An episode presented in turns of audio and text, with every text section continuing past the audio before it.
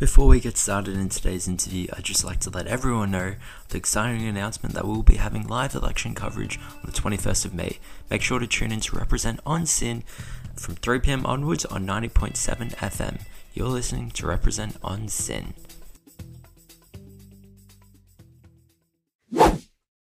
Kids should go to school. That's what we're committed to. Flip flopped. I said no originally, then I said yes, then I have said no, and I've stuck to it. I didn't need to do this. I've already done a lot of wall for the election. The English fought a civil war over this ba- over this matter. don't deal with the nuance of the Canberra bubble. I don't know what to do with it. We have so much money. What we want is more learning in schools and less activism in schools. Be controversial today, but 30 years from now, your children, your grandchildren are going to be thankful that you stood up for what was right. represent. represent. Represent. You're listening to Represent. You're back on Represent with George. Joining me today is a very special guest, Robert Humphreys, the Greens candidate for Deakin. Thank you for joining us today. Glad to be with you, George.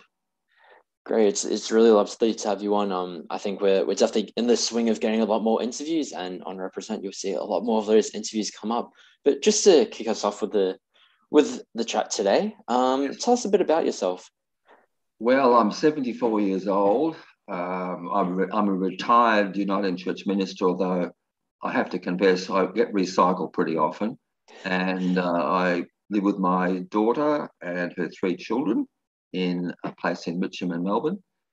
And I've been involved with the Greens for about 20 years because I came to the conclusion in the days of John Howard trying to beat off Pauline Hanson um, that I couldn't vote for a party that is cruel to refugees. So that began my uh, process of being involved with the Greens, and I've stood for, I think this is number eight election. I've not won one yet. I don't think I'll be winning it on the 21st of May, but you know, somebody said miracles do happen. I won't tell you who, but you know.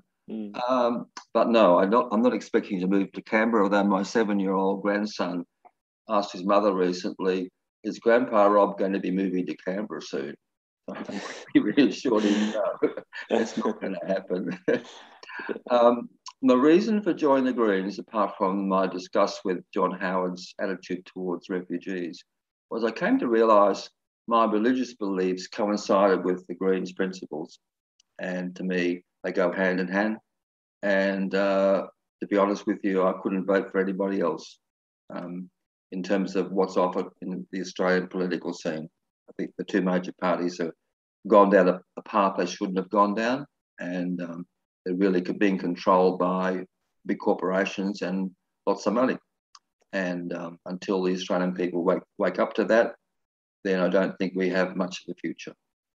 Yeah, definitely. Um, I firstly, I think it's it's really interesting. Um, I don't mean to, I guess, stereotype here or anything, but generally speaking, um, the religious there aren't a lot of um, I guess, religious elements of the Greens Party in itself. I think a lot of the time they try and kind of distance um, religion from the Greens. What, what kind of has been your take on that specifically? Well, I think probably there are people in the Greens, know, I've, I've met people who are anti religious, right? And I can understand why some people are anti religion because religion has been used as a weapon um, in a whole range of ways across centuries.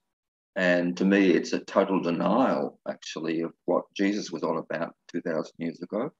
And to me, um, like I said, to me, the principles of the Greens coincide precisely with caring for one another, caring for the creation, treating other people with respect, sharing generously, not, hold, not hoarding it and depriving others of what they're rightfully entitled to. So it's I, I, find no contradiction whatsoever in my religious beliefs and being part of the Greens. And I happen to belong to the Uniting Church, which is sometimes called the Green Party of Prayer, as opposed to the other groups, the Liberal Party of Prayer. Um, and uh, most of my colleagues, most of the ones I, certainly ones I frequent with, uh, are either Greens voters or Greens empathisers because of the same reason. We see the gospel of Jesus coming into focus without all the God talk um, in groups like the Greens. And wherever you go in the world, I think there's something like 80 different Greens parties, and they're all singing the same song yeah. in different languages. And um, they've been around now, there's nearly 40 years, I suppose. They started in Tasmania with Bob Brown. Uh, so Australia has a first. We have the first Greens organisation, actually. Hmm. Yeah. Yeah, I, I, guess. Sorry to interrupt you, but I guess when you look at it from that perspective, yeah, um, the, the Greens is kind of that one staple around the entire world, where, whereas you see, you know, similarities of, I guess, centre left parties and mm. centre right parties, or right wing and you know ultra right wing parties. But the Greens is definitely, um, yeah, a staple all around the world, and most political mm. arenas have it. So yeah, I, I just thought it was a really interesting thought to go past. Mm. But just moving base a little bit, mm. um, just to start with, with your Deakin campaign so far, how, how is that travelling? Well, it's a it's a seat that's currently held by a margin of about four point seven percent by Michael Sukkar from the Liberal Party. Yep. He's been the member for the last nine years, uh, and the Greens in the eastern suburbs have tended to be uh, not as strong as going closer into the city, but there's changing demographics in in the seat of Deakin, and we're finding um, people of different age groups from young people leaving school, going to uni, suddenly putting their hand up thinking we want to be part of a party that supports young people in a whole range of ways. And um, the response has been pretty amazing. I, like I said, this is my eighth time of running for Greens uh, office or office for the Greens. And uh, I, I've yet to find anybody who's been critical or making, you know, being hostile. Uh, generally expect a few, a bit of that. But there seems to be a change in attitude, whether it's to do with the recognition that what the Greens have been banging on about for 30 years about climate change and we can't keep living the way we've been living. Uh, maybe maybe that's what's going on. I like to think that. Uh, but in terms of the campaign, it's it's really wonderful to work with a group of people who are, you know, committed to the same thing and prepared to actually put their hand up and go out and lead a box and stand uh, at a, a, community market and um, converse with people. Part of the problem I think we have with politics in Australia is that many of the people who are in Parliament, they don't really like to engage with people in everyday situations. Leave aside all the photo shoots, right?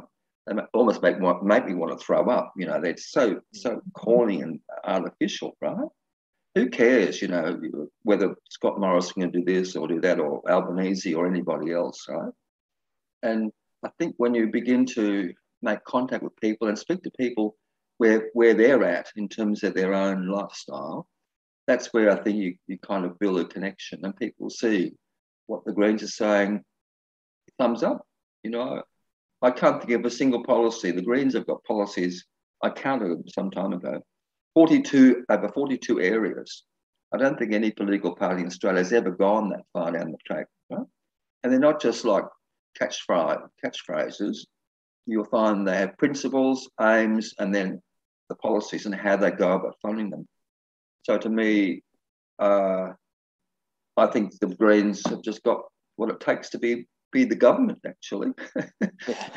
people voted for us. yeah. Well, I guess yeah. Um, I don't want to diminish your dreams or anything, but I guess in the reality of things, um, the I guess the Greens most what they probably want the most is to have a balance of power with the Labor yeah, Party. Correct. Um, and bearing that in mind, um, I think, especially from a progressive standpoint, um, mm.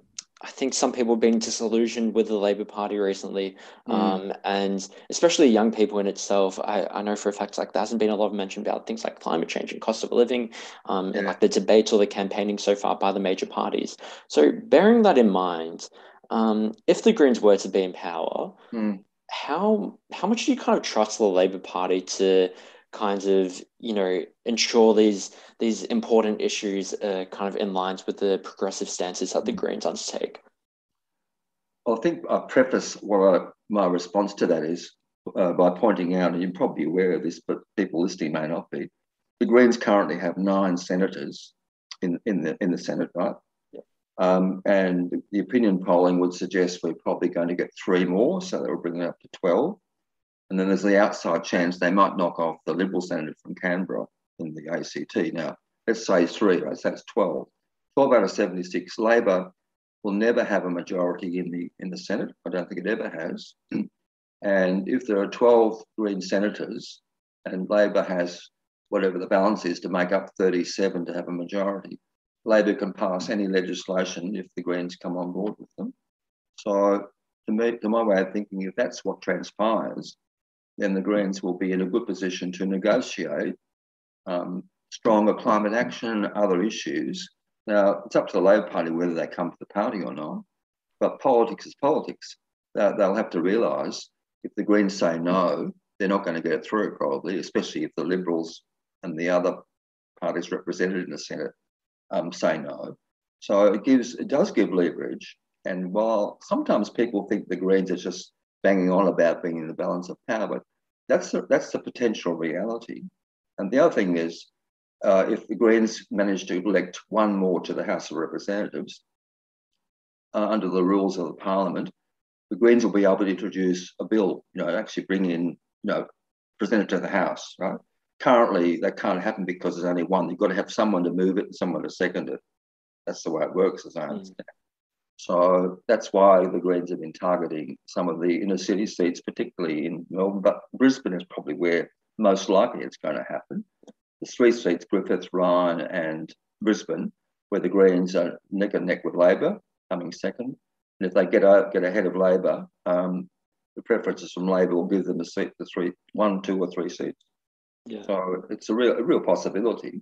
That's something the Greens have been working for for at least the last two elections, I think. This might be the year. Yeah, definitely. Um, even friends of the show, Sonya Semmens, who we had on a couple of weeks ago, is mm. in hmm. with a slight chance at Higgins as well. Maybe for some preferences oh, yeah. away as well. I think the, I think um, the Adam Bandt listed about nine seats around the Richmond in round uh, not Lismore, around Byron Bay, which is my hometown, by the way. Mm. Didn't tell you that. Uh, before the hippies arrived. I remember going home uh, after that began to happen. I was walking down the main street of Byron Bay one night and I saw this very interesting uh, scent in the air. My cousin, he said, he said, "You smell the joints being being being smoked in the in the, in the restaurant just there?" No. oh no. Uh, so, so yes, I think Rich, Richmond is another possibility, um, and it, it, might be worth trying to get an interview. Oh, it probably won't because she's in New South Wales. Mandy Nolan. She's a stand-up comedian, and she's lived in lived in Byron Bay or the Byron Shire for 30 years, and she'll be a, a green side like a Jacqui Lambie actually.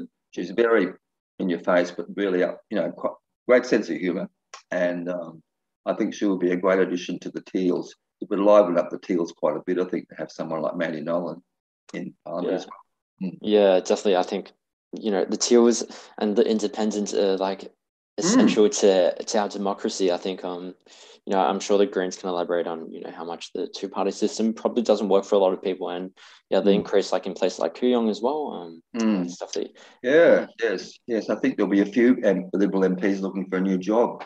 And, uh, under a Labor government, they won't get plus jobs being ambassadors to the United Kingdom like somebody did some years ago, and the United States for that matter. So yeah. Mm-hmm. Yeah, definitely. Um, but just I guess touching on more on policy things in itself, um, the Greens have one of the big things, especially being you know in an electorate of Deakin, where it's like mm. Deakin University and all yep. these um, student debt, and you know I guess the privatization of education in itself. Yeah. Um, how do the Greens financially accommodate the removal of student debt? Well, it's it's part of the bigger picture of providing free education from preschool through Union TAFE. And the Greens, they, they, were, they were instrumental in 2012 with the Gillard Labor government in setting up the Parliamentary Budget Office, which has a task, it's autonomous from every, every political thing, um, to cost policies that are put forward by parties that have representation in the federal parliament. Um, the Greens have costed a, policy policies that would basically bring about the possibility of free education And that, of course, would include a rebuilding of public support for universities. One of the criminal things, and I use that quite word deliberately, that has gone on in, I'd say, for 30 years, and under both Labor, Labor and the coalition, they've pushed the universities down the path of privatisation. And that, I think, has hindered, hindered good education. I think it's hindered Australia in terms of its capacity to research and develop new technologies and all manner of things. So um, the idea that the free the free market uh, should determine what happens that, that's a no-brainer. It's, it's it's madness. I mean, we're we're paying the penalty for it. Uh, look at our aged care system, for example. Right, privatisation has been a disaster. Coming back to sorry, I'm wandering off the topic there. Um, the Greens uh, believe that two things, two main things, that we have an unfair tax system. Nearly all the big corporations have capacity, and they do. They avoid getting paying their fair share of tax. So that'd be the first thing. And on top of that, um, because of the huge donations coming in from fossil fuel companies to, the, to Labor and the Liberals, they're, they're obliged to, to be nice to the big corporations. And that's expressed itself in the, uh, the fossil fuel, um, uh, the levies, are, oh, sorry, the, um, what do you call it, the subsidies, subsidies to fossil fuel companies. I think the figure I read the other day annually it's now $11.2 billion. Now, Green would say we should, if we if we are serious about ending um, fossil fuel usage, we need to get rid of those subsidies.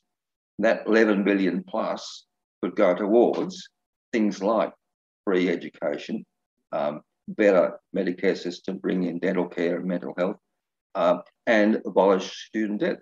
Um, to me, it's madness punishing people at the stage of their life by, by a whole host of debt. You want, to, you want people to be fired up to get out there and do what they, they've been trained to do and want to do, make a contribution to the well-being of the Australian people. It's not rocket, not rocket science. Yeah, definitely. Yeah, it's it's um especially as a university student, I, I would take student free debt in a heartbeat. Um, but hmm. yeah, that being said, um, we'll like digressing just quickly, mm-hmm. um, because I know you could talk about this. I know any Greens member could talk about this for a while, but just climate change. Um, yep. obviously it's a staple of the Greens Party. Um, yeah.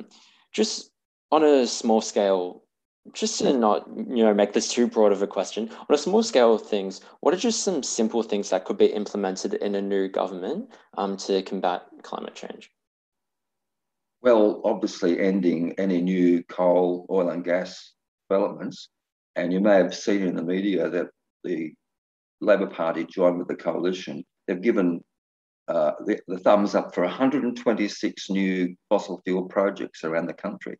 I thought, where could there be 126? But that's what they're saying, right? That'll be obviously you say no to all that, right? Um, I mean, what? How can you possibly tackle climate change if you allow more fossil fuel production, right? And that's at the government level. And one of the other things that, in fact, I was looking at uh, in preparation for this afternoon, I was looking up the policies the Greens have got on climate change, and it covers things like um, the building of uh, superfast trains between, between Melbourne, Sydney, and Brisbane, reduce the need for people to fly air, in aircraft and, or drive, right? Um, to uh, make it easier to purchase electric electric vehicles, EVs, uh, talk of a subsidy uh, to reduce the prices down by, by $15,000 and to provide cheap finance for people to transition um, away from uh, fossil fuel usage in, in, transport and electrifying public transport, more public transport. Uh, those sorts of things would not be hard, hard to actually implement, especially when I think nearly all the states, even, even the Liberal government of New South Wales, they're far ahead of their federal counterparts. They realise what needs to happen. So I think one, if you have a Labor government uh, encouraged by the Greens, hopefully, to do those sorts of things, And we're well on the road to doing what we have to do. Yeah, and, and just on touching on the electric vehicles in itself that you mm. mentioned, um, Scott Morrison during his you know his tenure, he kind of mentioned a little bit about you know increasing the charging ports, but not really disincentivizing or incentivizing electric vehicles to be bought. Yeah. And Anthony Albanese just the other day um, announced a few more incentives in terms of more charging ports. But um, I'm I'm interested to hear what the Greens. You, you mentioned the subsidizing of yeah. electric vehicles. Yeah. Um, could, could you just quickly go into detail a little bit about that? Is that to bring it down to say uh, affordable pricing, or is it? Well, I, well, I think the answer will be yes. They're talking about the policy says to reduce the cost by fifteen thousand dollars. Well, if it's if it's fifty thousand, it brings it down to thirty five thousand. If it's forty, it's down to twenty five thousand. So, I mean, that's a far more compar- comparatively uh, similar amount to what you'd pay for a um, a fossil a petrol driven or diesel driven vehicle, I imagine. Depends what you want to buy. I mean, you can buy very small vehicles for a lot less. And presumably that would then mean even even more even more cheaper production, um, cheaper sale price rather. And the other thing, yeah, I I don't think it's actually in the Greens policy, but it's consistent, I believe. I mean, it's sheer madness that when the motor vehicle industry basically was wound up here, that would have been the, the, the opportune time to move over to producing electric vehicles. At the moment, well, we're importing them all from overseas. That's crazy. That's crazy. I mean, they're, they're far more simple to produce. And uh, it's just like um, the Liberal Party, particularly, or and Nationals, even more so, that they don't seem to be able to even acknowledge the fact that an electric vehicle uh, is a far better option. Um, I've, I've been in one once many years ago when an experimental guy was made one up at the back blocks of Castlemaine, right? and uh, it was like, wow, we're driving around. It's so quiet, right? Mm-hmm. You can actually hear yourself talk, and it was like, yeah, unbelievably pleasant. I'm thinking, wow, why wouldn't you want to have one of these? yeah, definitely. I honestly, I, I can't wait till um yeah, like especially making in Australia would be, I guess, a key obstacle that they'd have to overcome. Um, but yeah, it's definitely something that I could look forward to in the future. But apart from that, Robert, it's been a pleasure to have you on. I won't take up any more of your time because you've been very generous today. But we oh, wish you all the best with your you. campaign um, in the Deakin electorate, and yeah, all, all the best in the future. Yeah, thank you, George, and thank you, thank you for what you're doing. It's great what you're doing. Great, thank you. Okay.